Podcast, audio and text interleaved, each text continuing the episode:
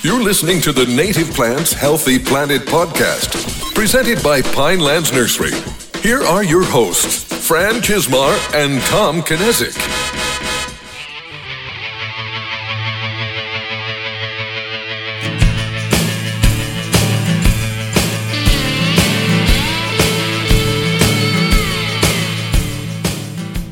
Welcome back to The Buzz, brought to you by the Native Plants Healthy Planet podcast, presented by Pinelands Nursery. I am Fran Chismar. And I'm Tom Knezick, and welcome to episode uh, 183. A little out of order here. It's, You know- should we do some follow up on that, Fran? May- yeah, I'm. It's it's weird. Like this is the first time that we, like, we're not in the time loop. Like this episode's Oh, going yeah. to air this week, yes, yeah. and this should have been last week, but I had COVID, Yeah. so I wasn't in the office all last week.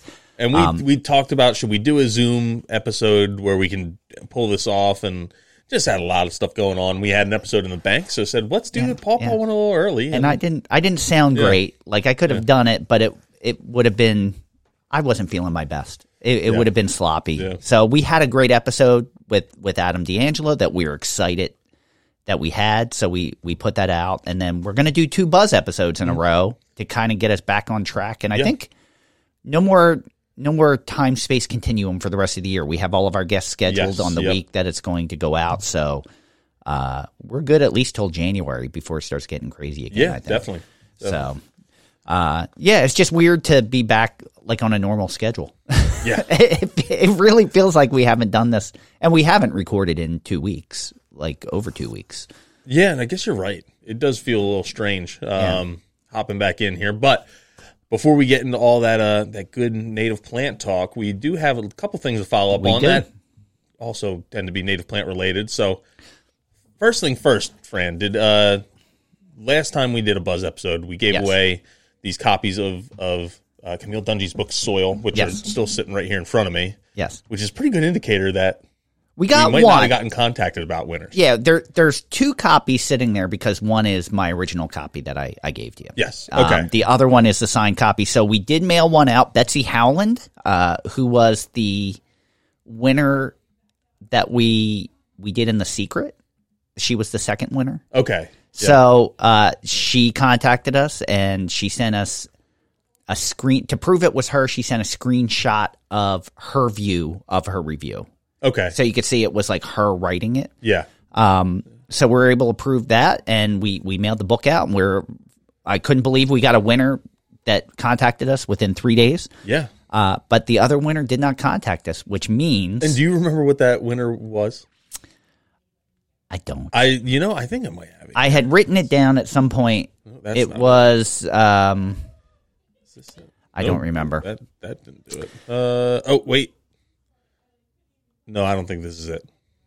I, would- think I I must I somehow I deleted the results and then. I started started spinning again just for we fun. we have it documented, but it's I, I can't remember if I heard it. But it's I too would late know. for them anyway. Yeah, so it's, it's too whatever.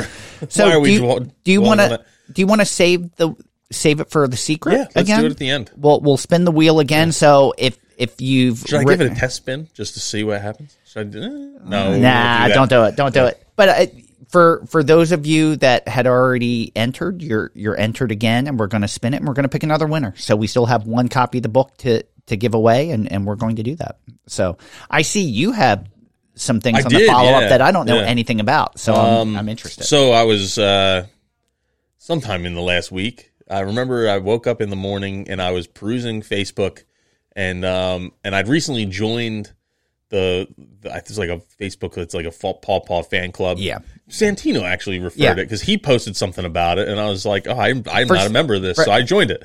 For some reason, I didn't join it. I just Yeah. realized I, I'll have to join it. And um, in there, someone put up like a very poorly worded message about Paw Paws and had a picture of uh, of a Paw Paw cider. Oh, And they, how it was worded, it sounded like he was selling the Paw Paw ciders. okay. But he wasn't selling the Paw Paw ciders. But he wasn't like saying, "Oh, I'm selling Paw Paw cider and I made this." It wasn't like that. It was he just had like a really like very cryptic message there that when you read it implied to that he was selling something related with pawpaws that because of the picture it seemed seemed like it was the pawpaw cider. Yeah. And uh, so I looked it up to say, oh, this sounds good. I want to see if it's something I can get my hands on. And um, and it was uh, created by Ash and Elm, which is a, a cidery in Indiana Okay. um, which I think is a great name too. So after looking at like That where you could find it around them or around me, which is not not possible in New Jersey, I actually wrote to him and said, "Hey, anyone I can get this and and maybe send me some and I'll give you some free shouts out shout outs on the podcast." And uh and they wrote and said, "Oh, yeah, it's uh we sold out like the day it released. Wow. So you know you can't get any. Um but thank you for writing in. And I was like, I'll give you a free shout out anyway. So, I have an idea for you now that you're saying it. So, like a mile or two from me, there's a, I, I don't know, a like a cider mill and meadery. Mm-hmm. And that's all they do. yeah. I wonder if we were to supply them with pawpaw under the conditions that we get some pawpaw Hmm. Yeah, cider and they give us the seed back. Let them process Yeah, it, yeah, use yeah. it. We get the seed idea, back. You- Want me to want me to ask them for next yeah, year? that could be an idea. All right. Now, um, I will I will add this too that uh, so the Ash and Elm Cider Co. actually had some really other good sounding flavors and like and uh, you can get them shipped. Mm-hmm. oh, uh, okay. Wherever. So I was, but I, I was like, well, I really only wanted the pawpaw one, but these other ones are really drawing me in. So I didn't order them, but I considered it. And um and then the owner of the Cider Co. Mm-hmm. actually went in that pawpaw group later, and because apparently a lot of people must have been looking for this, Uh, yeah. and said we don't know why the person put up that picture and like included us in it, but he has nothing to do with us, and we're already sold out. So basically, stop asking about it. Stay tuned for next year. but uh, yeah, right. All right. Yeah. You, listen, you have to stop down to the side, cider mill by my house. Like, because they do blueberry, blueberry, they do uh, cranberry. Mm-hmm. Yeah. They do a lot Oh, of yeah. Jersey staples. And uh, they also do black currant. Like a black currant meat, which is really That good. sounds good. I'm big. I, I like cider a lot. I guess I really. I always kind of liked it. And then um, there's in upstate New York. There's the McKenzie's oh, yeah. cider, Yeah. and I really like those. And then uh, then in Europe, it was like it's like a big thing. And Yeah. this is why I really like started to like cider in Europe a little bit more. Is we were in London and they served their cider cold, and it was like a heat wave, and for which for London was like 86, 87, but it was so hot, and there, the air conditioning in our hotel room didn't work, and um, so you go to the the pub and go to get a, a beer, and you it's warm, and the cider was cold, so I started drinking a lot of cider. I'm like, this is actually really really good. So yeah, There's, I'll, I'll give a shout out. The, the place by me is called Armageddon Brewing in Somerdale. And if you're in that area, stop by. It's actually right across the street from Flying Fish Brewery, so you could make a, a, Yeah. a trip of it. Although Armageddon is in like a little old, like really old, um, like industrial strip Mm-hmm. that almost looks abandoned. Don't let it discourage you. Once you go in, it's a little oasis, and it's. I turned Christiane onto it, who Oh, was nice. our producer from Yeah. from uh, Native Plant Every Day, and she she just stopped there last week. Cool. actually. Cool. So Then, uh, then the other thing I had on there was something I was coming across. Um, my wife is really hard to shop for, and it was her birthday. Uh, well, yesterday was it yesterday? Yeah, Happy so birthday. Wednesday. This is airing Friday, so two days ago at this point. And um, so yeah, I was just looking at stuff and somehow stumbled across this like milkweed perfume, Oh, uh, which. I did not get her for her birthday. But I was like, that's kind of cool that they're making perfume out of that is pretty cool. out of milkweed now. And it was like it wasn't actually just perfume. It was um they made soaps and candles Really? and all kinds of stuff. And they had other scents as well, but milkweed was a fla- uh, scent and that was from the uh, ADK fragrance farm, which I'm assuming is Adirondack fragrance farm. oh, I'm gonna have to check that out. That actually sounds pretty cool. Yeah, oh yeah. You interested what milkweed perfume smells like? Well, I, milkweed smells great, so I'm assuming Yeah. I'm hoping it smells like milkweed. So, I would. Yeah, I'm yeah, just like curious. common like, milkweed in particular, I I find to be like have a really really uh, pleasant aroma. It's like it's it's very it's somewhat mild, um, but it's and it's not like it's an overpowering smell. I guess is what I'm trying to say. But it's just like slightly floral, kind of herbaceous, and just like really nice. I'm I'm curious now. I'm gonna have to check that out. Yeah. Like, um, I want to see. I want to smell it. Oh yeah, But- maybe I should I should have written to them and said, "Can I get a free sample?" and talk. I will describe the scent in uh, very eloquently. It smells nice. Is my description. Uh, maybe maybe they'd be willing Yeah. to uh, give us a bottle or two that we can give away to our listeners Hmm, that's a that's an interesting idea to help promote the uh, their line and uh, and then we can smell what it smells like. Yeah. Cool. So yeah, so that was uh the stuff I had to follow up on. Awesome. Oh, the other thing I'll do is is say I went to a New Jersey CWRP meeting, um, which we had on Russ Furnari quite a while ago now. That was a long time. ago. and that's the so New Jersey corporate wet corporate wetland restoration partnership, and they actually just celebrated their 20th anniversary. So they've been doing that for 20 years now, and uh, which is really remarkable. And they are the only chapter actually left in the in New Jersey, and they're thriving. So it's it's one of those things where I'm surprised that in other states it wasn't able to thrive, but it kind of highlights how well uh, some of these these in some cases giant corporations can really care about uh, they care about the wetlands in New Jersey. yeah, they I, do. maybe not in other states, but New Jersey they sure do. But uh, no, it's a they do a lot of stuff, and you get some giant corporations that kind of come to the table and and give out money to these really deserving projects all over the state uh, to preserve and, Yeah. and re- rehabilitate and restore wetlands. there's there's fantastic people involved in that organization and it just and even though some of the people are retiring they're getting to an age where they're retiring it just seems like it keeps getting larger and larger Oh yeah, Uh, yeah. They've they've pull, pulled together such important people that they're able to get good work done because of it Mm-hmm. which is which is exciting to see Yeah. So that's uh that's all we have for follow up. So all right cool that's not too bad yeah, let's get into the, the meat of the discussion today, which is going to be, well, the start of the meat, which is is man, I'm off to a good start. Is the, plants we're with this week? Let's get into that's hot. It's hot. Wow, that was a little loud. I turned that. That was came in hot on that one. Um, I'm going to go first if you're okay with it. Yeah, go ahead. My only concern is I picked this because we were going to do it last week, and I think they've already dropped all their leaves at this point. They're not as hot any. They're a little past hot. But I had chosen fragrant sumac, which is Rhus aromatica. I'm not sure if we've ever done this plant on on the Yeah, buzz before, but I took the information uh, for this from a native plant every day, uh, our our other podcast. So, uh, Rhus aromatica can range anywhere from two to eight foot. It is an upland plant, and it's made native throughout most of the continental U.S. I think it's uh, it's not native in the Pacific Northwest. Uh, brilliant orange to red or purplish red fall color. Uh, that was pretty hot. I think it's now defoliated. Plant spreads by root suckers to suckers to form thickets in the wild. Can tolerate sun, part shade to shade. Lives 20 to 50 years. It is a late successional species that attracts butterflies and bees. Uh, it provides nesting material and structure for native bees. Berries persist into the winter, attracting many birds, including robins, sparrows, goldfinches, and chickadees.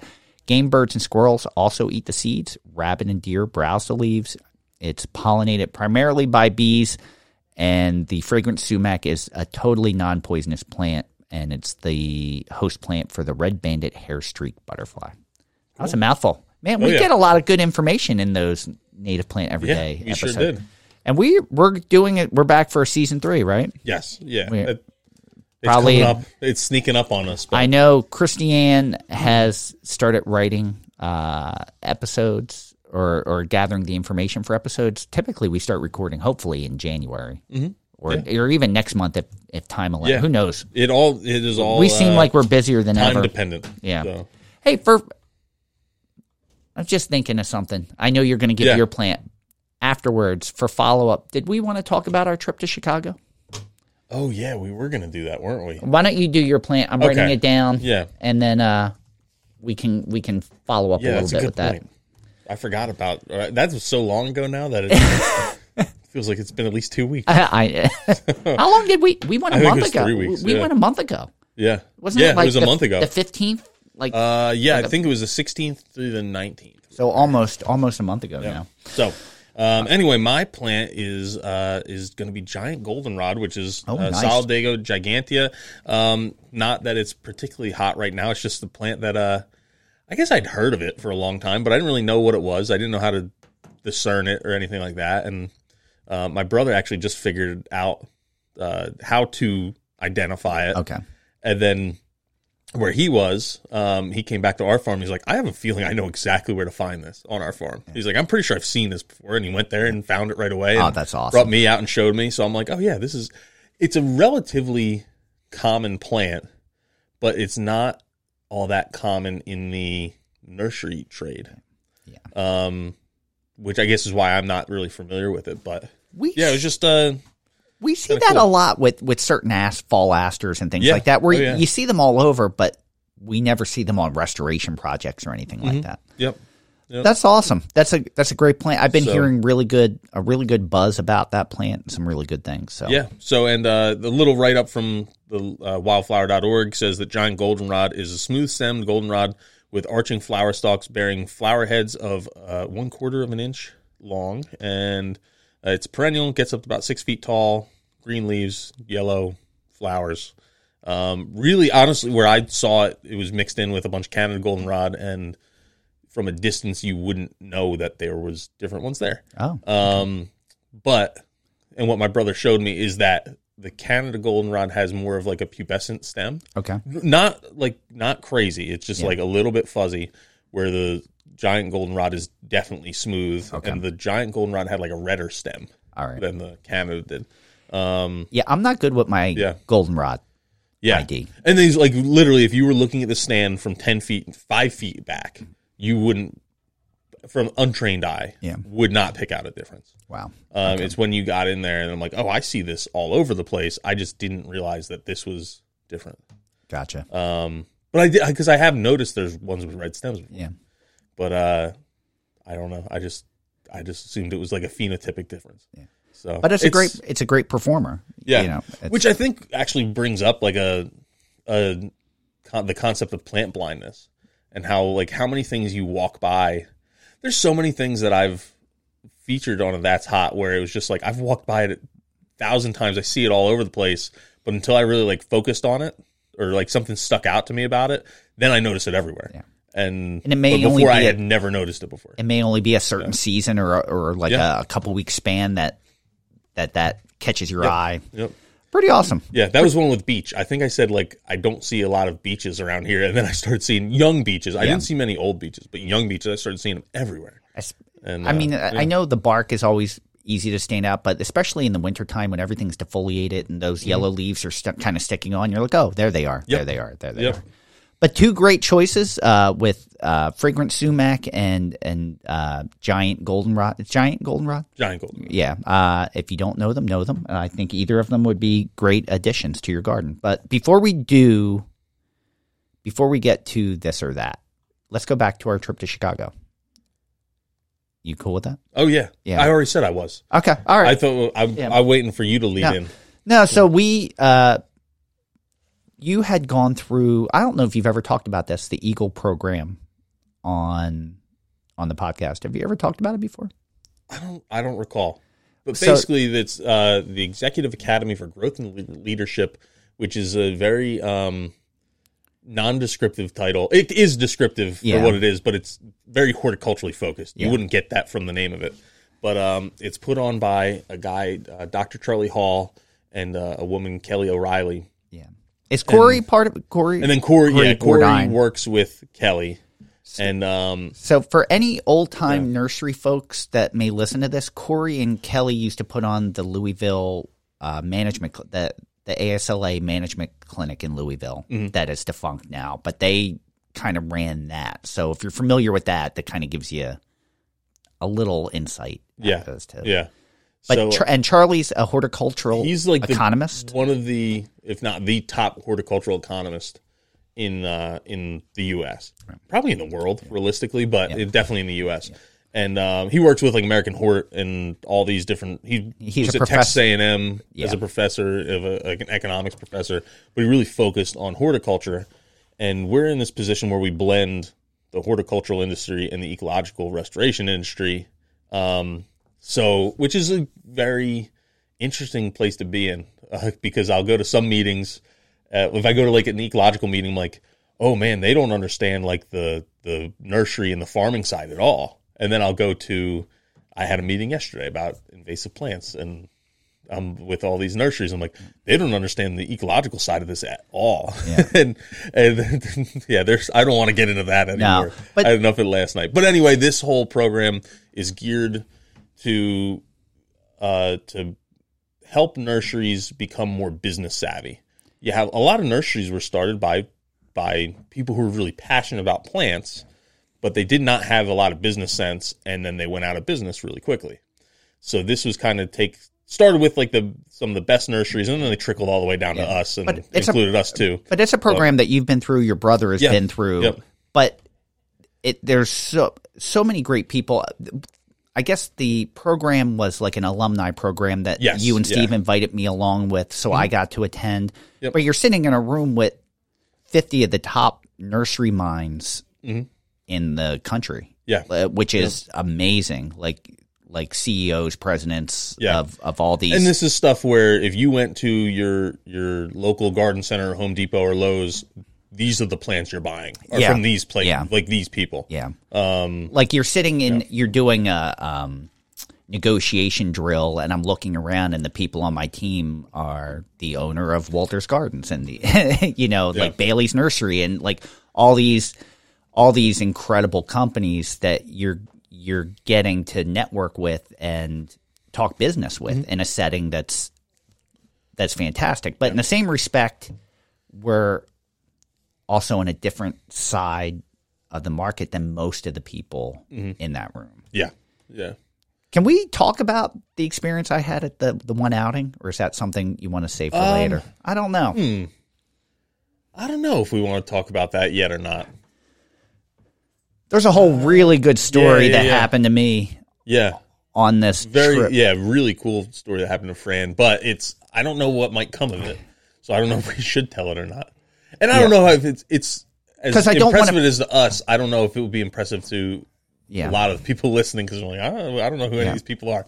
But But it it, Yeah. it lended some unique opportunities yes, for sure. um, which may or may not happen, or whether it includes us or not, that maybe it it, it helps change people's mind about native plants. Um, but it's just it, it, it's a very cool, unique opportunity to get to sit with these people in a way that you typically wouldn't get this amount of time with, and to do team building skills with. And it was just it was I I was so pumped.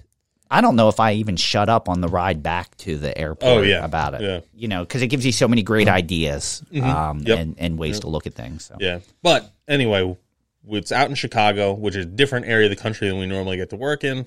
And we've gotten to be friends with some nurseries that are out there. So we were, our flight that made the most sense actually got there at like, uh, what, 8 a.m. And we didn't have Yeah. anything to do until 6 Five, p.m., yeah, 5, 6, 6 p.m. So we're like, well, let's rent a car and go out and visit some of these places. So we drove out to Pizzo Nursery, which is in Illinois, about an hour and 20 minutes outside of Chicago, and got an awesome tour from Kyle and Mandy there. And um, anytime you go to a different nursery uh, as a nursery person, there's always like little things that you see where you're like, oh man, I can't believe we didn't think about doing it that way. That is so much better than the way we do Yeah. things.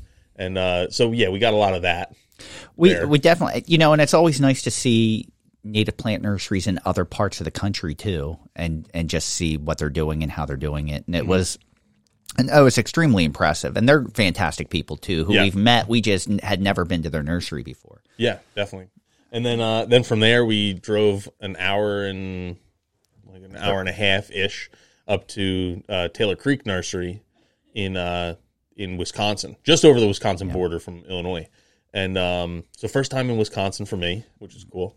And yeah, got a nice tour from Elliot there, and uh, and saw Cynthia as well. Yeah. And I didn't catch the name of uh, some of the other folks we met. so such an impressive uh, nursery on the the seed just the seed part of it alone was was mind blowing to me.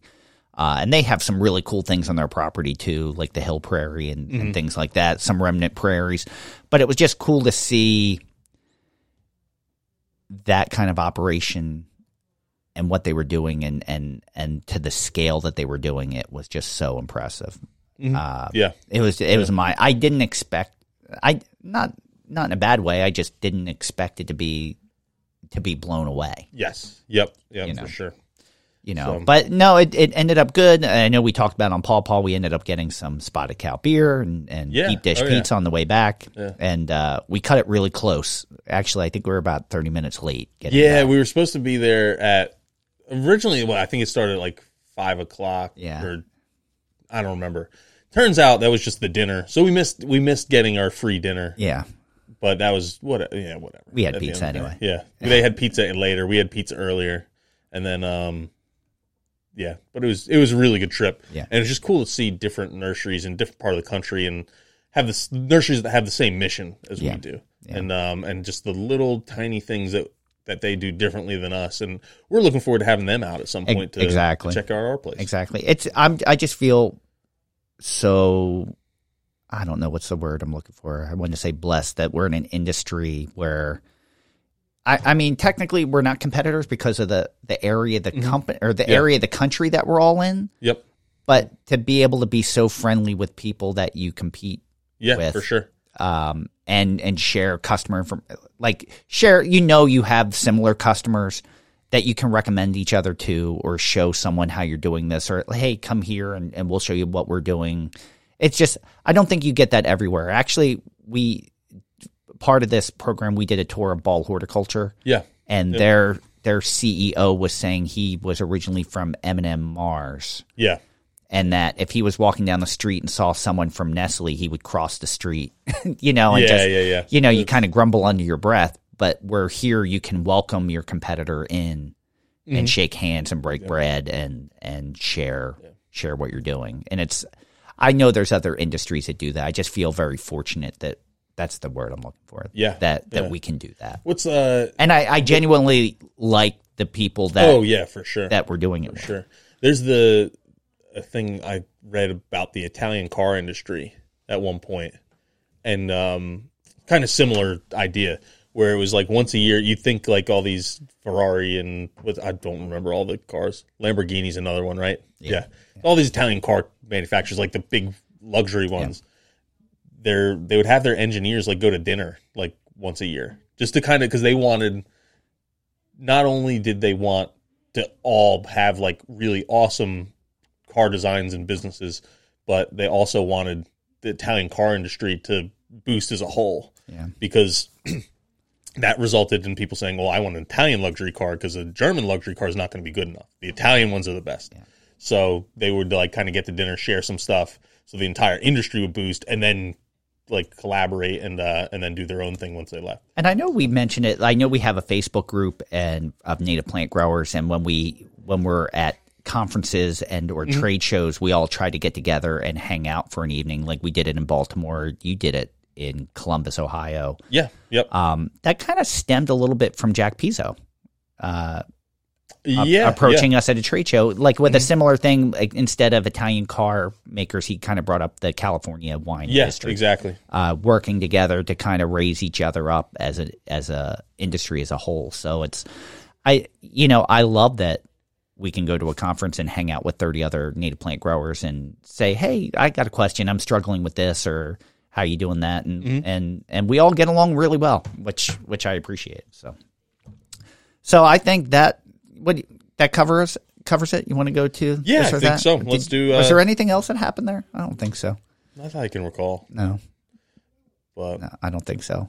I I did think it was interesting that that when you're at the the headquarters for Ball Horticulture, which I think is the largest nursery in the Mm-hmm. world, that the the meadows and the grounds were designed by Jack Pizzo. yeah. Pizzo's oh yeah, I, that was the one thing I would bring up is you're in this place that's um, known for known, yeah, known for a lot of its uh, genetic uh, things that it does, where Yeah. it's where how it's creating all these new varieties of plants, and then their whole a lot of their landscape was native plants, yeah. and uh, so yeah, no, that was just a really really cool thing to see.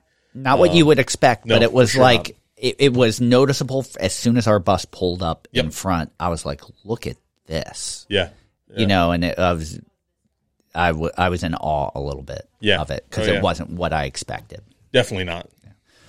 All right, cool. So I am thinking let's do a little bit of well, a lot of bit of this or that. Yeah, let's do it. So uh, it's been a while since we've, we've recorded a buzz, but uh, we do have a winner, and the winner is Tom, uh, who beat me 11 to 8. Tom's article was about what does your landscape say about you? And my article was on national parks restoring grasslands in South Dakota. So a lot of people uh, liked your article. There was a lot of people sharing photos saying, "Oh, well, look at my yard says I'm eco chic." Yeah. so it, it was uh, it, that was a very fun article. So um, you get to choose if you want to go first or second. Um. Hmm. I didn't that's even look to see one. what you have yet. I'm gonna. I'm gonna. I'll go first. Oh no! You know what? Why don't you go first? All right, all right, cool.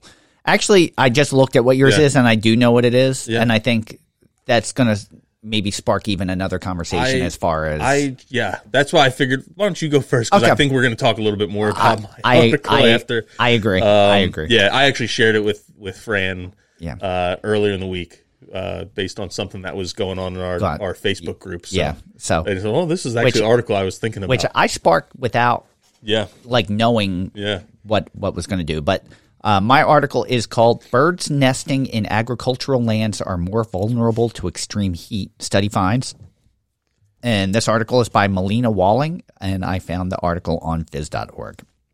I don't think it's that long. No, it's like a page.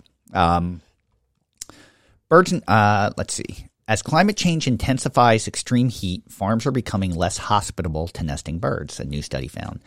That could be another barrier by main, uh, to maintaining rapidly eroding biodiversity that also provides benefits to humans, including farmers who get free pest control when birds eat agricultural pests. Researchers who examined data on over 150,000 nesting attempts found that birds in agricultural lands were 46% less likely to successfully raise at least one chick when it got to really when it got really hot uh, than birds in other areas. I don't think we expected it to be as extreme as it was, said Katherine uh, Lauck, a PhD candidate at University of California, Davis, and lead author of the study published Thursday in the journal uh, Science. Bird scientists have been tracking the decline of avian wildlife for years. In 2019, a comprehensive study showed that there were 3 billion fewer wild birds in, than in 1970. The new study represents a closer look at what might be behind the dramatic decline. Intense commercial farming is known to harm birds. Fields, com- uh, fields completely clear of trees and other natural barriers lack shelter for wildlife, and pesticides and other agricultural chemicals can hurt birds. The study concluded that species of higher cons- conservation concern in the U.S., those closer to being listed as federally threatened or endangered, were more vulner- vulnerable to extreme heat events in agricultural settings. But across the board, birds and forests were 14% more likely to achieve reproductive success in times of extreme heat. The study's findings were not surprising to Ken Rosenberg, a biologist with the Road to Recovery Initiative, who formerly worked as a conservation biologist at the Cornell Lab of Ornithology and was lead author on what he calls the 3 billion bird study. The idea that forest birds could benefit slightly from warmer temperatures makes sense, he said, since shade from trees provide a buffer from extreme heat that agricultural areas don't have. Rosenberg, who was not affiliated with the study, said he was pleased to see a paper in a prestigious journal using large data sets built from citizen science data. In this case, the observations came from NestWatch, a nationwide nest monitoring program that anyone can participate in. However, Rosenberg cautioned that more data might be needed to confirm that species of higher conservation concern were more vulnerable, since the overwhelming majority of the data involved species of low conservation concern. The researchers predicted how different bird species might fare in each landscape during extreme heat events. They concluded that in agricultural areas, species of greater conservation concern, like the oak titmouse, would see worse outcomes than species of lower concern, like the house sparrow. Rosenberg and David Bird, a professor emeritus of wildlife biology at McGill University, said that the study contributes to the understanding of the negative effects of intense single crop farming. Bird said the study sings the praises of the need for preserving our forests, which not only protect birds from hot weather, but also help protect ecosystems from global warming by absorbing carbon. The study suggests that if farmers purposefully left just a little more natural space around farms with few trees or native plants, not necessarily changing everything about their operations, birds could better coexist with humans, Rosenberg said. Some of these open country birds don't really need a lot of habitat or a lot of space, he said. They just need some. Lead author Lauck is now working to better understand exactly why birds experience such large differences in nesting success between farmed and forested areas, hoping uh, that would point toward useful uh, interventions. New solutions that are neutral for farmers but helpful helpful for biodiversity in the long term will create more resilient biosphere for all of us, they said. So I thought that was pretty interesting because you don't always think about bird interaction when it comes to farm crops. Although yesterday, while I was walking to my car, our property borders 300 acres of farmland. Yeah. And right behind the nursery, there's a huge field of soy. And there was a red tailed hawk that was circling a foot above the soy, just looking for Yeah, looking yeah, for prey. Um, I, you know, obviously we've talked about succession and different forms of succession bring different Mm-hmm. biodiversity and habitat. Like it's a, it's shocking to hear how many birds we've lost in the last 50 years because that's my lifetime. Um, and I know that's changed as far as what the land is used for. Um, so I know that's changed, but it's I would imagine that the birds that you find in farm fields are more adaptable to those conditions rather than for it's not Yeah. like oh yeah. you have forested birds that are particularly Mm-hmm. just living there because you know it's a different different birds have different needs but we've been seeing for a long time the trying to implement especially in New Jersey buffer fields and native plants I know NRCS has been working uh, really heavily on that just to like have a little bit of buffer around some of these fields natural buffer we see it around here where we're at um, but when we were out in Chicago driving through Illinois and Wisconsin, I mean, how many times did we go by cornfields that went Oh, as far for, as the eye? for miles. yeah, miles as far as the eye could see. It was um, Here, it's a little more pockets, like with woods around it. Yeah, kind of. that was something where uh, just going back. That was I one of my big takeaways from our trip to Chicago that I should have added is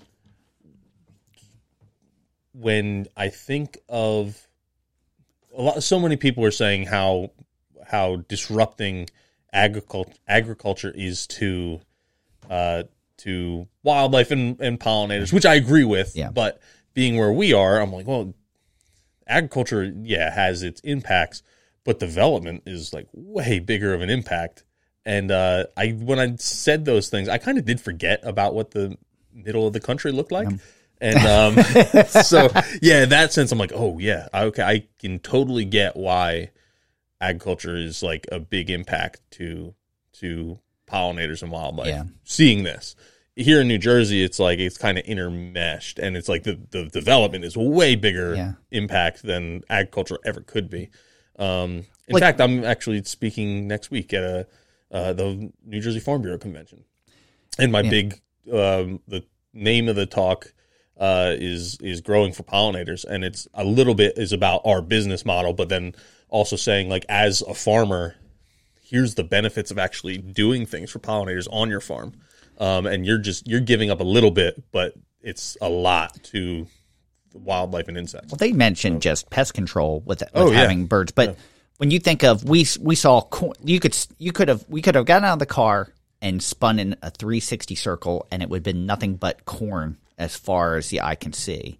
So when you have a monoculture like that, how much biodiversity can you have as far as yeah. Mm-hmm. wildlife and birds? Because there's only so many things that can Yeah, that can Yeah. handle that. So I would imagine that that's some of the concern. It's just it's kind of things you know, but the article kind of put it in perspective for me Mm-hmm. and kind of like made me focus on it when I hadn't really thought about it before. Yeah, and you have um, you have more uh, bare soil in in those kind of conditions, uh, which is going to increase to uh, just the temperature in those areas, um, and then you're going to have basically a changing crop every year.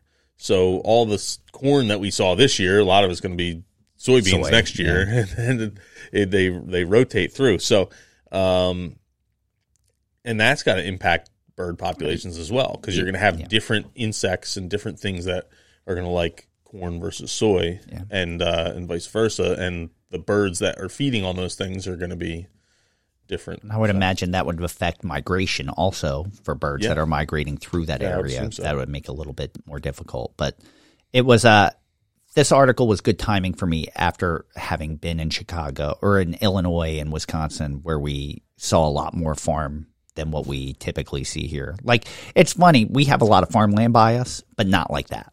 Yeah, not Yeah, farmland sure. by that. It's like little for pockets. sure. So, and I am looking forward to your article because I have a feeling this is going to be a good conversation. So yeah, um, mine was uh, I I pulled this article. I don't even remember where I got it at this point, but uh, I pulled it off LinkedIn or Facebook, and then in our Facebook group, there's actually discussion about this. So I figured I'd talk about the article and then um, then give some of my thoughts uh, about it. So, and then we'll talk about the discussion at the Facebook group after you read the article. Yeah, All right. Yeah. Or do you want to give some? Uh. pr- it it started from a post that I did on my Facebook about an area in our backyard that we're solarizing, that we're using old Mm-hmm. Yep. camping tarps to cover. We have a patch. It's, it's this weird patch that's probably the, the size of your office, Mm-hmm. Tom, which is like uh, it it was it's ten foot wide and it's thirty foot long. The the yeah, area. Yeah, So, because it took three tarps Mm-hmm. to, to cover. I'm assuming they're 10 by 10. I don't know. Um, and it's all invasive daylily. Mm-hmm. What's that? Hemerocallis fulva, I want to say. I don't know, But it's it's that typical like orange daylily that the the tubers are so thick. We had a small patch in our front yard that was maybe a five by five that I dug out, and it took me two days, and I still didn't get all the tubers, and we still have coming up. So we're like, let's try to solarize this, and I kind of just highlight it like, hey, this is a project I'm working on that we're going to revisit every couple months if you're interested. And I was saying that I was using plastic, but you could use cardboard and uh, you know, clear plastic typically works better. I'm not necessarily even doing it at the right time of the year, yeah, but we figured we had time to kill. We'd just do it all winter, like and and see where it was at because I knew it was going to be hard to kill these daylilies. yeah, And I didn't realize I had commenting commenting turned off.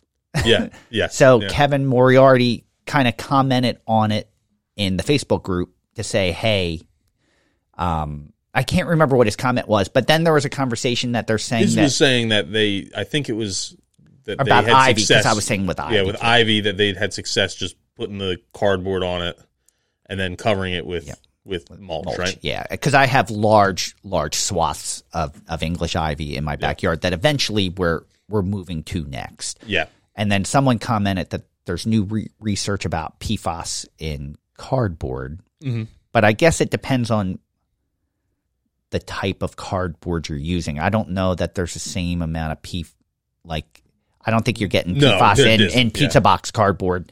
Um, but I didn't necessarily clarify that. A lot of people use pizza boxes, so that that's kind of what sparked the discussion. Just what was safe to use, and some of the new research coming out about it. So we had a whole we had a whole discussion about this, and little did we know that Tom kind of had an article. yeah, and it was something to really just to kind of have the discussion. I I I don't know where I stand on this whole uh this whole uh I don't know enough. conversation. I don't know enough to maybe inte- intelligibly discuss it in depth. Yeah. So I So basically, I, we already kind of had a little bit of discussion on our Facebook group, but this article was to kind of have more of a discussion. Yes. Because there's parts of it that I don't necessarily understand, and I when I look at, it, I'm like, oh, I don't know if that really makes sense. Um, so I'm gonna read the article and then uh, then we'll get into more of that discussion afterwards. Uh, but it was actually from the LA Times has a, a plant column, and uh, I forgot to cite the author on the script, so I'll have to look that up at some point. But the title of the article was "What's the fastest way to kill your lawn?" Science says forget the cardboard. Um, and it's basically a, a blog that is in the LA Times. But um, so I'll read some starting now. So, An update on my ongoing quest to find the cheapest, easiest, and most effective way to smother weeds and unwanted lawns to create drought tolerant landscapes and better soil. Arborist Linda Chalker Scott, horticultural professor and advisor for the Washington State University uh, Puyallup Research and Extension Center, says the best method is not only the easiest, it's also supported by scientific research.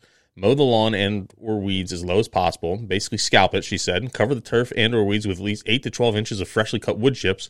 Then wait a month or two for the grass and or weeds to die. There's no need to remove the solder, spread a layer of newspaper or cardboard first, said Chalker Scott, who explains uh, it all on the Garden Professors, a science based blog she helped create.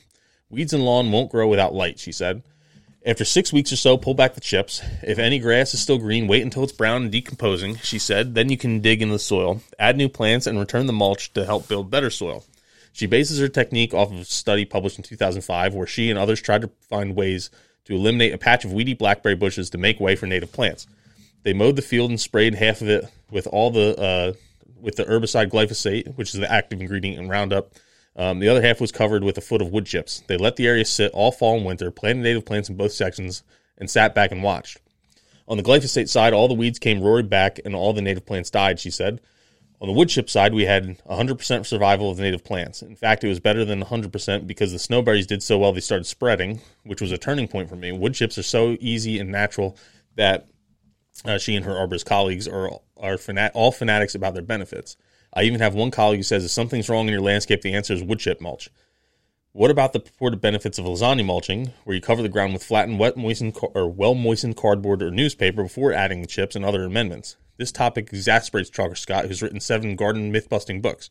There's no peer reviewed research on the benefits of cardboard mulch, she said, and the little research that exists indicate that using cardboard mulch does more harm than good. I'm all for following nature in how we manage our gardens and landscapes, she wrote in April, but deep sheet mulching isn't natural, it's batshit crazy. Chalker Scott was part of the only uh, part of the only scientific study using cardboard as mulch that she has seen. Uh, the 2019 study examined how cardboard, carbon dioxide and oxygen move throughout various mulches in and out of the ground. A four inch layer of wood chips has the best airflow of any mulch. A single layer of cardboard with nothing on top was 10 times worse than uh, 10 times worse, and landscape fabric was 100 times worse, she said. People don't think about oxygen being a critical component in the soil, she said. They want to smother weeds, but what they're doing is smothering the ecosystem and the living things in the soil. The moles and earthworms and microbes will suffer and possibly die. Anecdotal reports of earthworms and fungi teeming under the cardboard would could well be those creatures uh, trying to get oxygen, said Chalker Scott. A study published in May looked at environmental contaminants in bedding materials for chickens, which included shredded cardboard. And this was actually one of the studies that was cited in the Facebook discussion. Yeah. Uh, I'm, I'm realizing now. Um, the study found that cardboard had some of the highest levels of hazardous contaminants, including so far so-called forever chemicals that are harmful to animals, including humans, and the overall environment. So why, she says, would you add that to your garden soil? Plant pathologist James Downer of Ventura, another garden professor blogger, agrees that wood chips without cardboard are the best approach to rebuilding soil and squelching unwanted uh, grasses and weeds. But Downer, a retired horticultural advisor for Ventura County's UC Cooperative Extension Office and plant science instructor as uh, at Cal Poly Pomona, yeah, Pomo- Pomona, not Pomo, not Pomona, Pomona, Pomona. Pomona. Pomona. You can tell we're from the East Coast. so, uh, warns that Southern California has more warm season grasses like Bermuda grass, which are harder to kill. He recommends covering the lawn with 8 to 12 inches of wood chips and then being vigilant about yanking any rhizomes that pop through using a spot application of the grass herbicide. Uh, I don't remember how to pronounce that one. Fluazifop uh, P. butyl, such as uh, Fusilade 2 to kill intruders. Uh, there's a note in here too saying that the environmental or the EPA says uh, that that chemical is toxic to fish and other aquatic creatures and can be harmful to humans if inhaled or absorbed through the skin. So getting chips is relatively easy. Downer says talk to your local tree trimming company to request a delivery of Arborist fresh wood chips, or sign up uh, with Chip Drop, which connects arborists looking to dump chips with people who want them. The chips are free, although you might get faster service if you pay a small fee. Be warned, however, the chips, uh, the drops can be huge, enough to bury your driveway, and may be delivered without warning. So, lot going on there. Yes. Uh, you put it in context with that Facebook discussion Yeah. that we had, which I'm I'm thankful that everyone involved didn't escalate it to where I've seen with uh, with other uh, Facebook groups. I'm not going to say that Yeah. I wasn't a little concerned that it might go oh that yeah, way, yeah. but it it didn't. we were kind of watching, like eating some Yeah. popcorn. Is this the first one? Yeah. it's gonna happen. And Now, for for me, for what I'm trying to do, like I've learned that with the front garden, we did wood chips, Yeah. even though I hand dug out the because I'm dealing with an invasive, it it didn't prevent it. Like that inva- like that hemerocallis. yeah, That's why I was trying to solar. That's why I'm trying to solarize it with with Mm-hmm. with plastic, and I thought it would be a good learning experience for anyone going Yeah. through it. It like it was either do it this way or get.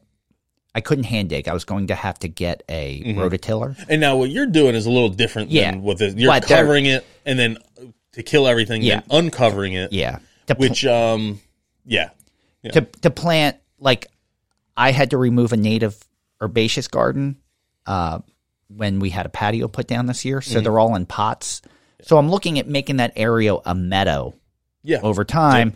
The daylilies are that like I don't know that even with rototilling it would take care of it. Mm-hmm. I had someone reach out who's a little bit of an expert on this. yeah, uh, after watching the video and going, you you may need you may still find that you may need to spot treat with Yeah. chemicals. And I'm like, but that's a good teaching and learning thing for everyone. Mm-hmm. And who like, was the expert? Can you say? I you don't want to say. I well I I don't want to you don't want say to give up because your sources.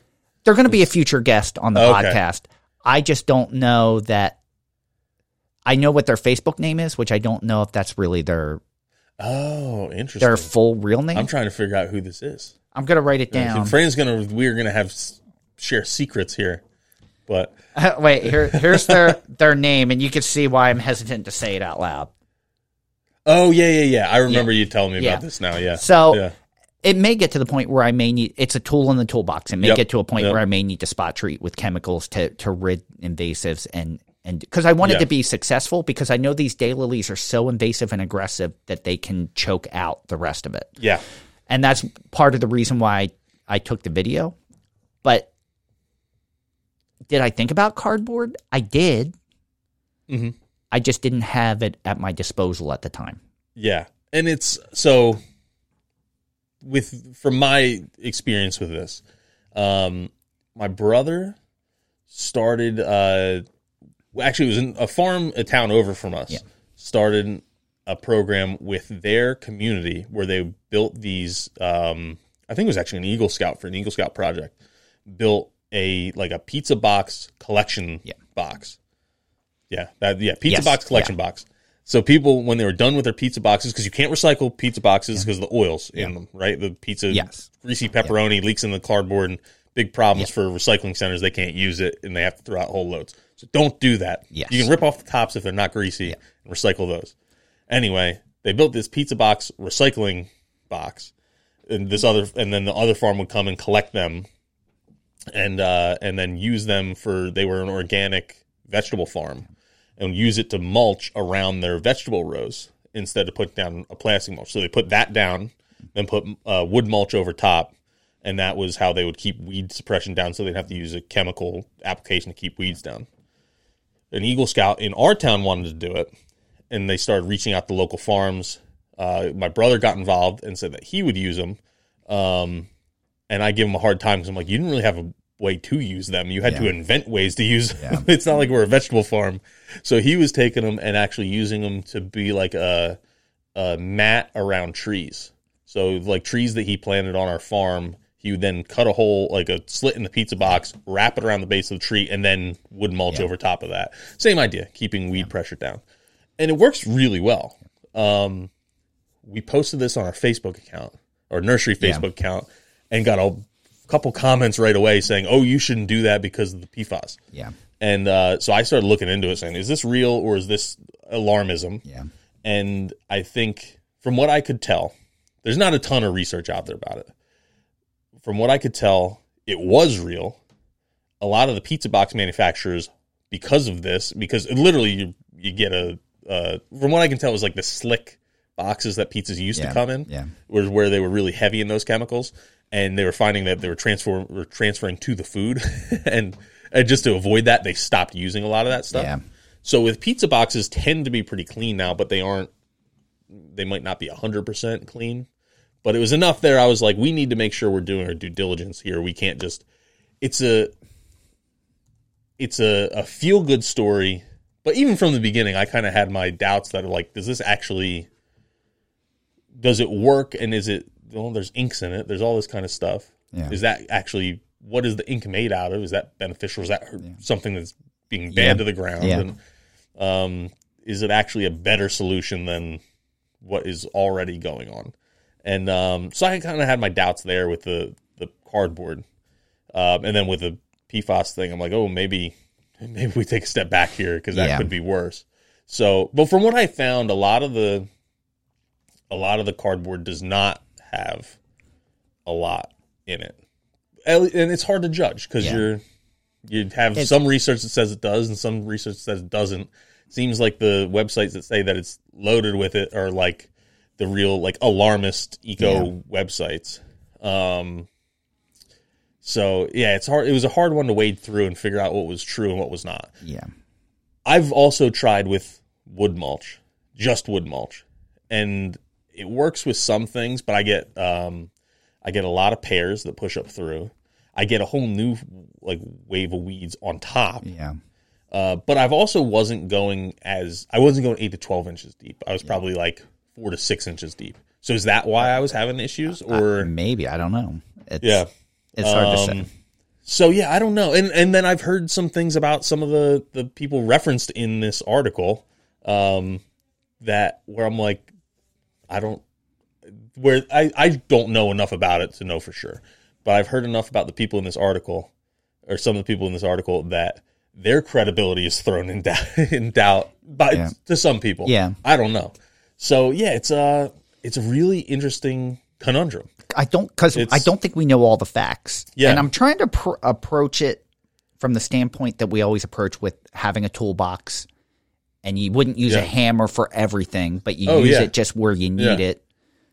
You know, like we don't say, "Hey, go crazy with with glyphosate," but if Yeah. Mm-hmm. you had to spot treat one or two areas, Yep. it's it's a better solution. It's it's at least Oh, a yeah. tool to have Yeah.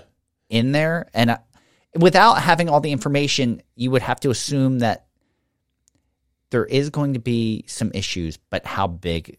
Is it a better exactly. solution than something else? I and I guess going back, a lot of my concern with the cardboard was how is bringing this man-made product. I think it's like it felt like more of a feel-good thing. Yeah, Oh, I'm using this because it's safe. It's the same thing that happens. I see all the time. It's like, oh, don't don't spray the slugs in your your yard with uh with the or insects with this like poison from the Home Depot. Just use Dawn dish detergent and salt and vinegar instead. it's like they're also chemicals. Like it's just a chemical that's in your house that you assume is safe because it's in your house versus something you're getting from a big box store. Yeah. Like it's the same kind of thing I think with the cardboard. It's like we're assuming this is safe because everything comes in cardboard. But does that actually mean it is safe? I don't know. Well, I remember I'm, not a cardboard expert. having a uh, my old house had an above ground pool, and the deck had that like pool deck carpeting. Yeah. that was getting moss on it. Mm-hmm. And in researching, like, how do I get the moss off of this? Like, the most common answer was white vinegar, Yeah. which I'm like, you wouldn't just go and drink a cup of white vinegar. Like, Yeah. you know Oh, what I mean? Like, you use a little bit of white vinegar, but like, if you're using that to kill moss, Yeah. it, Yeah. it, it can't be all that great for you. You know what I mean? Yeah. It, it's one. It's probably one of those things. Like in so many things, in moderation, it's okay. But Yeah. like for a little bit in your salad dressing, or this white vinegar will take rust off of, uh, off of like metal. Yeah. And so you let it sit there, and it's not that long either. It's like No. less than a day. it'll it'll just strip what rust off metal. So, um, yeah, yeah, it's I think it, what's important and what I can appreciate about how the conversation played out in the Facebook group is it's just the fact that it's important to have these conversations. And so many different views were brought on this and so many different factors that it's good that we can rationally have the conversation Mm-hmm. and figure out. We still don't know what the best way is. We Yeah. just know more about what we don't know. yeah, So it's uh until we know more, you just proceed with caution and and just Yeah. keep it, you know, what's the best tool in your toolbox to Yeah. to work the other thing I, I'll bring up with the wood chips is so we actually use use a lot of wood chips at our farm, and um and things like chip drop are great, and uh but um you need to have the space for them, which they warn you about here. But that was something someone else brought to our attention is like. Yeah, you live in an HOA where you can't have something like a car parked on the street or something like that, and but you're going to be able to leave a pile of wood chips there for months. That's just not going to happen. yeah Um, So uh, you do need the space for them uh, if you're going to go that route. And then uh, then you also have some issues with the fresh wood chips will actually steal nitrogen for the how they're breaking down and Yeah. decomposing. They're actually stealing nitrogen, which can actually hurt your plants starting out.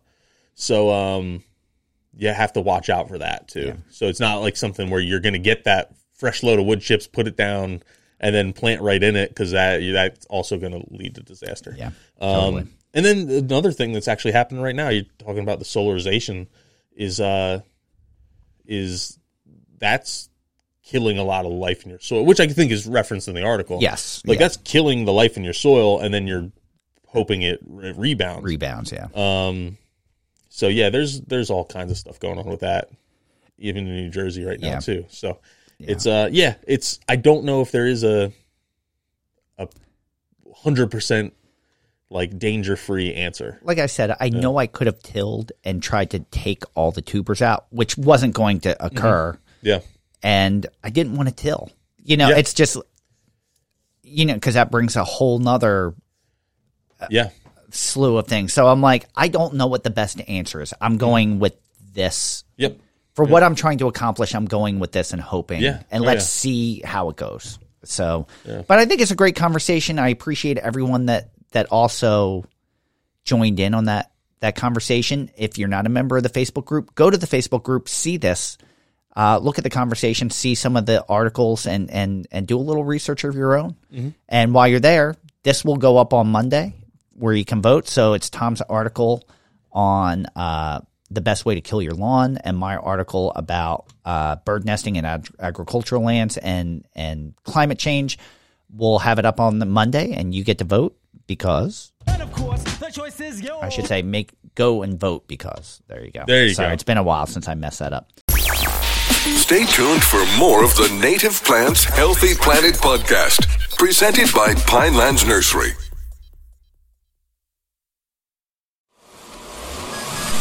Welcome back to the Native Plants Healthy Planet podcast, presented by Pinelands Nursery. Let's do some listener shout outs. Listener, listener, shout out, shout out, shout out.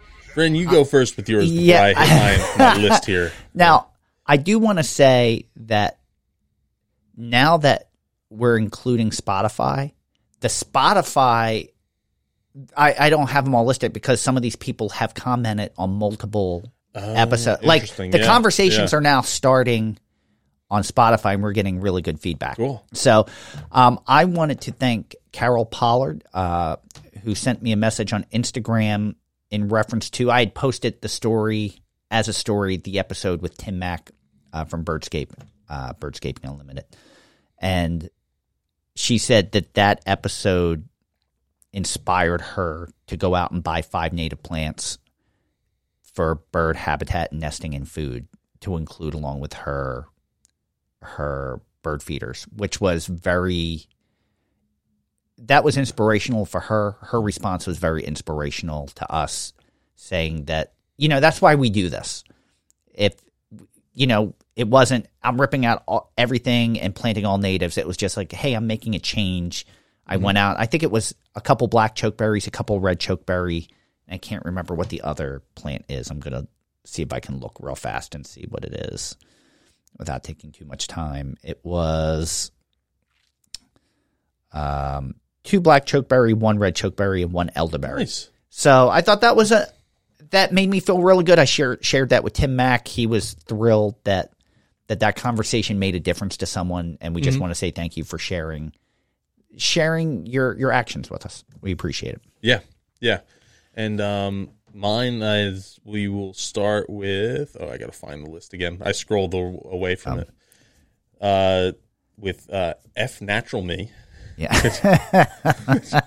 Oh, where I now lost my other list with all the reviews on it, so I can reference them. Um, oh crap, Fran, where'd it go? uh, I don't know. I'll find it. Give me a second. I I can bring it up real quick if you want me to. No, I got it, I got it. okay. Uh, just a second here. You had uh, that they really. That's one of the people who really enjoyed the birdscaping industries and Camille Dungy episodes. Um, and then uh, yeah, And they, live in the same town as Camille Dungy. yeah live in the same town as Camille, so they're really excited for that episode. Uh, you had Farmer Matt NY, who I think we know who this is. I'm pretty sure. I, I I was thinking I knew who it was, yeah, but I'm yeah, not yeah. positive. It's uh, yeah, but um, they said we're hands down the best podcast about native plants, their ecology and botany, habitat restoration, and the nursery trade. Um, yeah, maybe if you put make like the criteria is having all of them in there, maybe we're the best that has every single one of those things. But uh, no, that's really we're really honored by that. But Yeah, yeah, there's a uh, lot totally. of great native plant podcasts. There's a lot of great ecology podcasts, botany podcast, uh, habitat restorations. I don't know of many. Well, there's some nursery trade podcasts out there now too. There are there. I know. Uh, oh, why why am I drawing a blank? I, I can see her face and I can't think of her name, but there was a uh, I know you're talking about Sear. too. um, Um, yeah, I'm. but it's a too. conservation Yeah. restoration podcast that they started, uh, which was fantastic. So that's probably a good one to. Um, we should do another one of those. Maybe that's what our because our other buzz we have to do so fast that people won't be able to vote. So I was like, maybe we make that more of like a big conversation. Maybe, Maybe that's what we do is our list of, Not do a of this our or that. favorite. Yeah, not do this or that, but do our lists of favorite uh, um, eco-centric or plant-centric podcasts. I love that idea. uh, since we're doing this in like a couple days, I love that idea. because we did one a long time ago, but we haven't done a new one. And there's a lot of new podcasts out there or resources out there that uh, that we can help steer people to Yeah. that uh, that are good. One that I'll actually bring up um, right now that we'll bring up again is because I just listened to it last week is uh, the Wild Story, which Native Plant Society in New Jersey started putting out. Yeah. and they're pretty.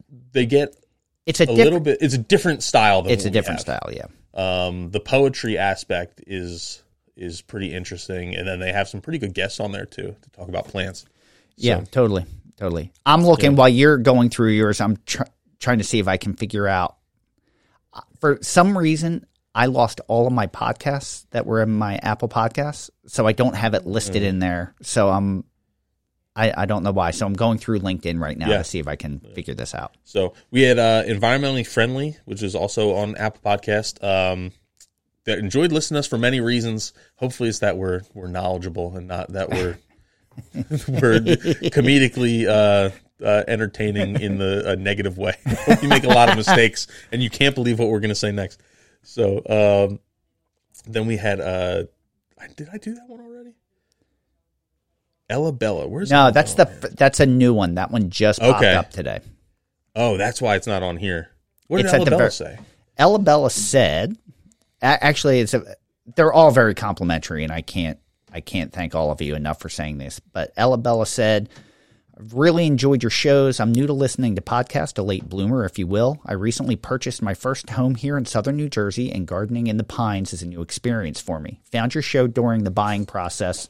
And realized that every time I listen to you guys, my stress level drops and I found myself smiling. Thank you for what you do. Wow. Yeah. That's quite a compliment. I wonder if my wife thinks her stress level same- drops every time I talk. I had the It's- same thought. I'm like, I bet you my wife would have a different,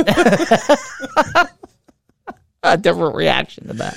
Uh, that is interesting. There are people that when they talk, your stress stress level drops, and then there's people when you see they want to say something, your stress level just spikes right away. Yeah. Like, oh, what are they going to say? But I'm sure the conversations I'm having with my wife are Yeah, way different yeah. than the conversation we're having so, here. um, and then uh, with uh, Jamie Toohey and and Dina uh, are bot hot, boot boot hot. I don't know how you'd say that. Boothot? Boothot? Boothot. That makes more sense. Boothot instead of, or it might be Bootho. It could be Oh, French. that's possible. Bootho.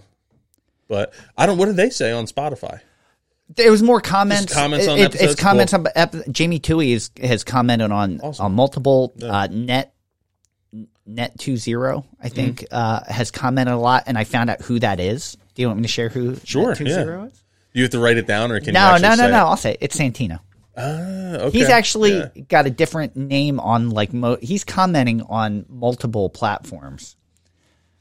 Oh, interesting. Yeah, Interesting. because he wanted to increase his chance to win a Camille Dungy book, which is very smart. We Yeah. Yeah. So the the person in the podcast I was trying to remember it was Gene Lynch, Yes. Yeah. and uh, she started a podcast called Restoration Conversations, Mm-hmm. uh, which is a great uh, like like industry based restoration podcast, which is awesome Mm-hmm. Yeah. for us. So, but we'll go. I think that's a great idea for the next buzz. Instead of a this or that, we'll we'll do our our top native plant Yeah. ecology Oh, yeah. restoration podcast. And yeah, so that's it for me. All I had a lot. Awesome. That was a lot. So we we had no questions. Um, we have no grow read a book. It's as a topic we wanted to bring up. Uh, that we got a, a very nice email from uh, Nancy Lawson. If you're familiar with Nancy, she's the author of The Humane Gardener and Wildscape. Um, just following up, I were you aware that that Nancy's sister was Janet Crouch? Yes. Janet yeah. and Jeff Crouch. So, uh, of the of the what was the name of that article? They fought the the lawn and they won. Yeah. It was. Yeah. Uh, yeah. They fought About the their lawn and they their won. Yeah. their struggle and fight with their HOA, and it was uh, Nancy was just commenting on the episode that we had done back with Peter Groffman, which is your lawn does what, and just a follow up, and she gave us a you know some really great context, and I think Tom and I ag- agree that we went into that first episode being really naive, and I think we kind of just that you can make a big difference by doing these things, which you can, but after talking to Melinda Soltis and then having her on, we got a whole different perspective Yeah. about how hard that battle Mm-hmm. can really be. So Yeah. Um, I think the the one of the things that um that I remember thinking, not living in an HOA, is these HOAs have boards. You if you don't and this is how I feel about a lot of things. Yeah. If you don't like what's happening, try and do something about it and change it. And a lot of times that's by joining like uh inf- I don't want to say infiltrating, but getting in with the group and convincing them that way. Um which is easier said than done. And it's something like I'm doing personally with different boards that I'm on. Yeah. Is uh, there's more native plant stuff going on in New Jersey uh, with the in with lawmaking, and it's a lot easier to do it from a board perspective. Uh, you, or I should say, it's a lot easier to open the door from a, a board perspective, from an industry board or, or that kind of thing, than it is to try and do it on your own. Yeah. Um, but then you are also dealing with a group, and you can't speak on behalf of the group unless the group agrees with you.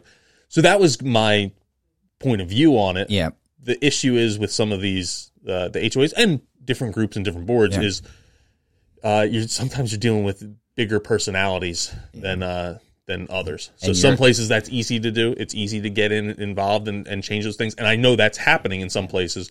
And other places you have people who are uh, uh, can be and, control and you're in the and you're in the minority in a Yeah. lot of these and it's you know after talking directly with melinda you know it makes me ever so thankful for people like janet and jeff crouch and, Oh, and yeah. melinda soltis for putting up a fight that i don't know that i could have put up Mhm.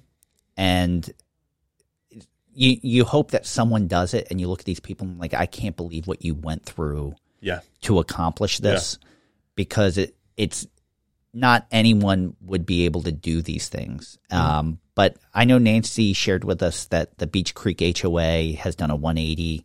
Um, they encourage people now to plant native plant gardens, um, and there's a new president that uh, that is is promoting some of these things, uh, and they're planting native trees around the community and converting public lawns to meadows but that's the current president, and it, you, there's always a disclaimer that that board can always change Yep. and ideologies can shift again. So, um, you have to hope that that progress keeps marching in that direction, but it can always stop and go in another direction. They were saying that um, a house near uh, Janet and Jeff's property just sold for a record amount, uh, which just shows the value of, Yeah. of what it can Oh, do. yeah. Mm-hmm. It's not a detriment; it can actually be uh, an extreme value, and it's it's just we're seeing a snapshot in time of something that took years and years and years and a toll of someone's. It just that permeates into everything you do. like. Yeah, you can't sure. get away with it. It's a battle that you're fighting that just doesn't go away. Yeah. And it's it's commendable on so many different levels. Mm-hmm. And it's just I appreciate Nancy just reminding us and bringing us to Oh, attention sure. that it's For sure. it's more than just that end result. Yeah. You Yeah, know, there were so many things that that you could weave a movie about that you can't even tell all the twists and Yeah. turns in the story. Yeah. Um, but I appreciate Nancy reaching out to us, having that Mm-hmm. conversation with us, and opening a dialogue where we can we can have Nancy on the podcast and talk about her. Yeah, Janet and Jeff. definitely. I I think Nancy was saying she's mediating um, a panel discussion that includes Janet and Melinda. Mm-hmm. Yeah. uh, which I would love to hear more about that. She also provide a lot of fantastic articles and resources. Uh, You Mm-hmm. know what? I'll put these in the show notes. I'll share some of these articles with our listeners if you if you want to know more, or if you're if you're in the middle of this struggle or battle too. It's Mm-hmm. not something that hey, Janet and Jeff won. It's all over. Yes. Yeah. You got it in your own communities now. Yeah, it's um, it, it's really just the the beginning. Yeah. So um, we'll share some of these these articles uh, that Nancy has written, and Nancy did. A, it's not just from this experience. She's a journalist. She did research. Mm-hmm. Yeah. she did all. Tom and I sat down and had a conversation. She she Yes. did Yeah. background checking and research and all these things to be able to put together words that were accurate depictions Mm-hmm. Yep. of, of what was going on. So uh, we'll share that. And it's Nancy, thank you so much for for listening and reaching out to us about these topics. And I'm the first one to admit that that hey, sometimes we're wrong. And I, I don't want to say that we, we were just I think looking at it from you mentioned your standpoint. I I think for me I was being naive. Mm-hmm. And we're the first ones to admit that that we make mistakes and it's a learning experience, not just for us. We hope it's a learning experience. We wear our mistakes on our podcast in public. so, Exactly.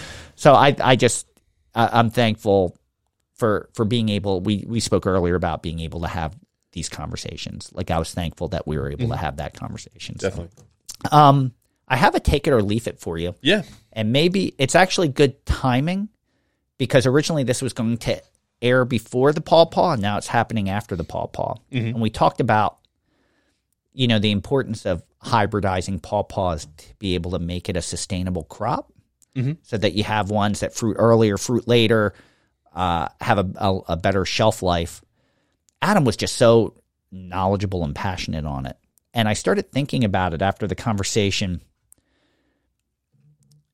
you know, because he was concerned that some people would be really opposed to hybrid, hybrid, hybridizing this. Is it really any different than what we do with blueberry? Uh, no. All right, No, it's you know, the if, same. if you if It's- you're going to a a blueberry farm, you're not Yeah. getting just straight Vaccinium corymbosum. You're Yeah. getting multiple varieties. Yeah. Yeah. It's um and there's there's well I'll rephrase what you said. You aren't Okay. getting you're probably not getting multiple varieties when you go to Oh, do yeah. blueberry picking. You're getting one var- variety that was ready at that time. Yes. What Yeah, the sorry. blueberry farmers have done, actually Rutgers did a lot of this for the blueberry farmers, is they developed varieties that some fruit earlier, like end of May or, or June, uh, or early June, and then all the way through September. Yeah. So you'll have different varieties, and they'll, they'll all bloom a little earlier or a little later, based on, and then they'll fruit a little earlier, a little later. They'll have different genetics for berry size, for berry color, for berry flavor. Um, and then some of those have become favorites, like Blue Crop, like Duke, like uh, I'm trying to remember. Elizabeth's another Yeah. really popular one. So when you go to Blueberry Pick, you're getting whatever variety Is ready at that- ready at that time. But uh, and that's kind of what Adam is trying to do for pawpaws. Yeah. is you have a native plant, you're tweaking it through breeding uh, to create varieties that are have more mass appeal, have extended the season, extend the shelf life, Uh, he mentioned color was a big thing because people when they in their market research they found if it's this color, people buy it X more many times or X more often. So that's and it's I kind of mentioned in that pawpaw podcast. It's not limited to pawpaws and Yeah. blueberries. This is everything Yeah. you eat. Yeah. It's uh it's corn, soybeans, Strawberries, strawberries, everything you see in the grocery bananas. If you look at the historical versions of those foods, apples is a big one. You look at the historical versions of those foods, they look nothing like what you're seeing today. Yeah. At least with like a pawpaw and blueberry, they look the same. Yeah. Um Even Adam was saying Yeah. strawberries look different. oh yeah. Yeah, Yeah. you know, Yeah. um, well, size at least. Size wise, yeah. But have we ever run across to anyone in our travels that was con blueberry, like against blueberry ag- agricultural blueberry I imagine there's got to be somebody, but There's no, I haven't met Yeah. met anyone who's who's like anti blueberry. I mean, you can you can buy straight species blueberry. I have mhm. straight species blueberry in my yard. We've never gotten to really eat any of them because the birds, yeah, you know, get that, and that's fine. We, we didn't really put them in for for us. Although Yeah. it would be nice to eat one one of these days. But I was just curious. Like, I know I think Adam had a real concern about people looking at it and being yeah. really he might have had it. that concern because I brought up that concern. Because as he's talking, I'm like, "When we're talking about breeding and all this stuff," and so much of what we're talking about with native plants is the opposite of that. Yeah. where we're saying you don't need the breeding programs, um, which is uh, I've I've softened my stance on a lot of that stuff over the years, but uh, depending on what the use is for, and it's yeah, if it's for consumption. That's if it's for restoration, yeah, you don't need you don't want varieties and, and cultivars and all that. It's The- that does, there's no benefit from a re, uh, restoration standpoint. Now that being said, there have been breeding programs for other species where they do try and Yeah. uh, get better genetics for restoration purposes, whether it's uh, quicker colonization or it's going to be a, a plant that stands more upright or falls down more, Yeah. just so that it has it performs the uh, the goal that they're looking for. Even- but there's very little that's you look at chestnut without the breeding work that they're doing Yeah. right now and research. That's the difference between having chestnut and not Yeah. having chestnut. And that's even the next level where it's transgenic and they're Yeah. inserting another plant's genes, um, which that m- makes it even more controversial. But uh, yeah, no, it's I, I think it's the same thing. I think it's really cool what he's doing. That you I- could you can have a fruit that has many flaws in today's food system. And um, and if we face it, today's food system isn't going away Yeah. um, and but tweaking this fruit so it keeps so many of its great qualities, but may be able to to have that shelf life or or the packaging aspect where you're going to freeze it um, and give it mass market appeal. I think that's awesome. And and provide ecosystem benefits Yeah. to our area because it's Yeah, native it- to that area. Is it better like if you're a home, you have a little home orchard? Is it better that you plant a, a variety or a couple varieties of pawpaws, or is it better that you plant a couple varieties of pears that are going to cross with the Yeah. the Bradfords that are out in your Exactly. tree line? Like, I don't know. You know, the one thing I'm thankful for with this podcast as as we continue into it, I mean, we're coming up on four years in February, Mm-hmm. is that I'm pretty much a have always been a black and white person. This podcast has introduced gray into my color scale because yeah. you realize the more that you have these important conversations that it's not black and white, that there's so many factors that you're constantly weighing and looking at what's best in this situation, what's best in this situation. Not everything's a clear cut answer, and I'm I'm happy that that we can have these conversations. That maybe five years ago, imagine if we had had the Paw Paw conversation four years ago, would we have the same resolution as, as Oh, far yeah, as our know. thoughts? I don't, know. I don't know. Same with these take it or leave it's. Like Yeah. some of these, would we have answered the same way four years ago, five years ago? Mm-hmm. I don't know that we would have. Yeah. Some, yes, but all of them, I'm not so sure. So, I think that's. yeah. I think that's all we have. That was pretty Yeah, good. there pretty was good something show. else. Oh, someone left the Instagram comment for us um, about the Paw Paw episode, saying that they read something about I saw that. Yeah. pawpaws and and becoming invasive in woodlands. Um, that was put out by the national park. So I just I never I hadn't read anything about it, so I just did a quick Google search of like Paw Paw National Park, and I I don't remember if I put invasive there or not. And I did find some stuff from the National Park Service that was saying that yeah, in some of these woodlands, the pawpaws were creeping into more upland areas, but uh, but it wasn't necessarily that the Paw Paw was invasive. Is how I read it. It wasn't saying the pawpaws were invasive or getting aggressive and moving on their own. It was uh, deer pressure. Deer apparently like don't eat pawpaws. So uh-huh. they were eating all the spice bush and all this other stuff, and the pawpaws because there was no Gotcha. will spread, but because there's no competition, are spreading it like a. That's the same thing that happens with burning bush and barberry and all that kind of stuff, where how they spread because the deer don't eat them, and Yeah. and they're eating all the the native plants that would normally compete with them and, and sometimes outcompete with them. So it that was my comment back was like from what I've read, uh, and it was a new topic for me. It's a deer issue. It's not necessarily that pawpaw is a, a bad plant. Yeah. Um, And, and like and, and can be aggressive. like like So- anything else, as this becomes more popular, it's going to start being planted in areas that it's not native to. Yeah. It, areas of the country is not native to, and Oh, areas areas, of of of the world, and even areas of like it may be native in Maryland, but it, maybe it's going to start getting planted in areas that it wouldn't necessarily be found naturally. Mm-hmm. Yeah. So, and that's going to change things over time too, as one plant becomes more popular than Yeah. another plant. Yeah, that's actually something for uh, maybe I don't know sometime in our next buzz that we're going to do next week. Let's put in what my brother had told us about his trip to Japan. Oh, with okay. uh, with native plants over there. Yeah. So, well, I guess non-native plants over there. Yeah. So instead of talking about it now, let's Yeah, let's we'll do it. Uh, we've actually done just about 90 minutes already. So, So, all right. Well, Fran, you got anything else? no, I'm good. Okay, then that's going to wrap us up for today. We hope you enjoyed listening to the buzz. Thank you, everyone, for listening to Native Plants Healthy Planet presented by Pinelands Nursery. I'd like to give a big thank you to. Oh, that's you, Fran. That's me. I'm sorry, I'm going right ahead. That's okay. Uh, RJ Comer, thank you for our Buzz intro theme music. Uh, make sure you stream or buy RJ's music wherever you consume music. And also thank you to Dave Bennett for our native plant anthem. You can follow us on Twitter at Pineland Nursery, Facebook at Pinelands Nursery, and Jay, Instagram at native plants underscore healthy planet, and YouTube at Pinelands Nursery. Don't forget about the question and comment line. Call us at 215 346 6189. I will repeat that 215 346 6189. Ask a question or leave a comment. We'll do our best to play it on a future episode of The Buzz. And don't forget about our Native Plants Healthy Planet Facebook group. We talked about it a lot today with the great conversations. You can join and be a part of those conversations as well.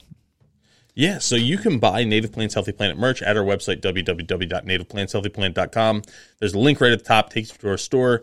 Uh, we don't keep any of the profits from that. We send it to organizations we think are doing great boots on the ground work with uh, with native plants. So, uh, not our retirement plan for Fran and I. No, Fran, you're a lot closer than that. And I would, I- uh, Fran, I would tell you, it's not something I'd bank on being able to No. retire anytime soon if you're planning on No, selling. it's not helping me get there a couple years earlier. T-shirts, No. but um, so and another big thing you can do for us is uh, is subscribe to our show wherever you're listening right now, whether that's Apple Podcast, Spotify, uh, iHeartRadio, wherever that is. Um, and if you can, if it's possible on your platform, leave us five star review. That goes a, a big way in uh, in getting us in front of more ears or Yes. into more ears. So um, uh, both of those things are, are very very helpful. You do a little write up with that five star review. I give you a shout out on our buzz episodes. And your kind words are really helpful to our egos. They are. They're helpful. They're helpful to our egos. They're really helpful in, um, in uh, like preventing burnout. I guess is one way. I yeah, I agree. It's it's we love doing this, but there is a time investment, and uh, I I think without some of that, if we were like speaking in a blank space and not knowing how this is being received, it's uh, I don't know it would be we very easy to to- yeah. say, hey, you know what, maybe we hang hang up the headphones and retire from this game a while ago. I, I agree. And So- actually, one of our coworkers, uh, right before I mentioned that we're recording a podcast today, and they're like, I don't know how you can just like turn yourself on and, and Yeah. get up for that. Yeah. Like I don't know how you do it because you don't seem like you're in the mood today. Yeah, And I'm like, yeah. "Ah, you just I don't know. You get in front of the microphone. Like there's many times that we've ha- kind of had the conversation beforehand that one or the other one of us isn't as up for it, Yeah. and then you get into it and you're like, oh, I thought you weren't feeling it today. Yeah, yeah, you, you know, you were fine. And it's just once we start doing it and we start talking about these things, we get excited. Yep. But Yep. So yeah. So with that, wait, uh, no, we get to pick a winner now, right? Oh yeah, yeah, yeah. get to pick That's going to be. I almost secret. forgot, I yeah. almost forgot too. I almost forgot. All right. So we're Let giving away. my my volume so everyone can hear the clicking. all right, we're, uh, we're giving away one more book. All right. Ready to spin and go.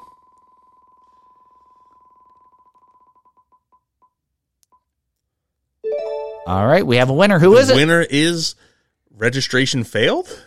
Oh, that's a more Question recent mark? one. Yeah. That's a more recent one. I was really excited because uh, it had Red Astaire was the one before that, and I love that that name. Um, but yeah, registration failed? Question mark. Uh, you can This is someone that's just your prize. commented in the last six months or put a review up in the last Yeah. six months. So you have until ooh. All right. It's episode 183 now. We'll do until episode 180.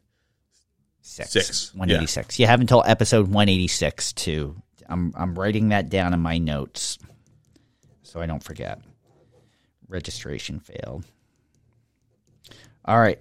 You have a couple weeks. We're not in the time warp anymore. So you literally you, you literally have 3 weeks to uh to get back to us and claim your your copy of Soil by Camille Dungy. Yeah, looking forward to it. So with that, uh, thank you everyone. I'm Tom. And I am Fran. Thank you again, everyone. Coming up next week, we have another buzz. So make sure you tune in. And until then, keep it native.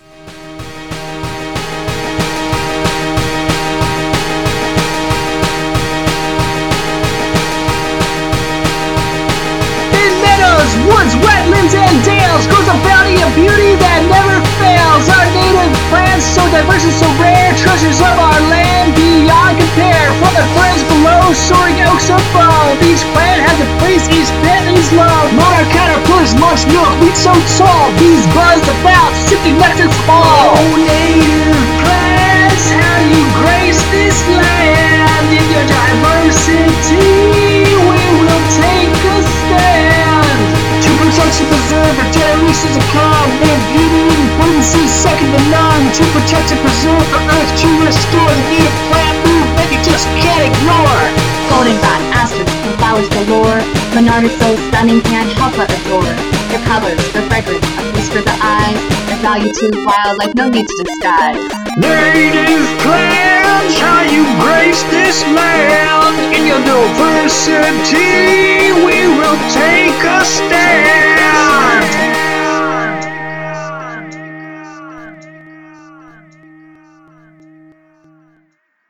Thank you for listening to the Native Plants Healthy Planet podcast, presented by Pinelands Nursery. Remember to like, share, follow, and comment.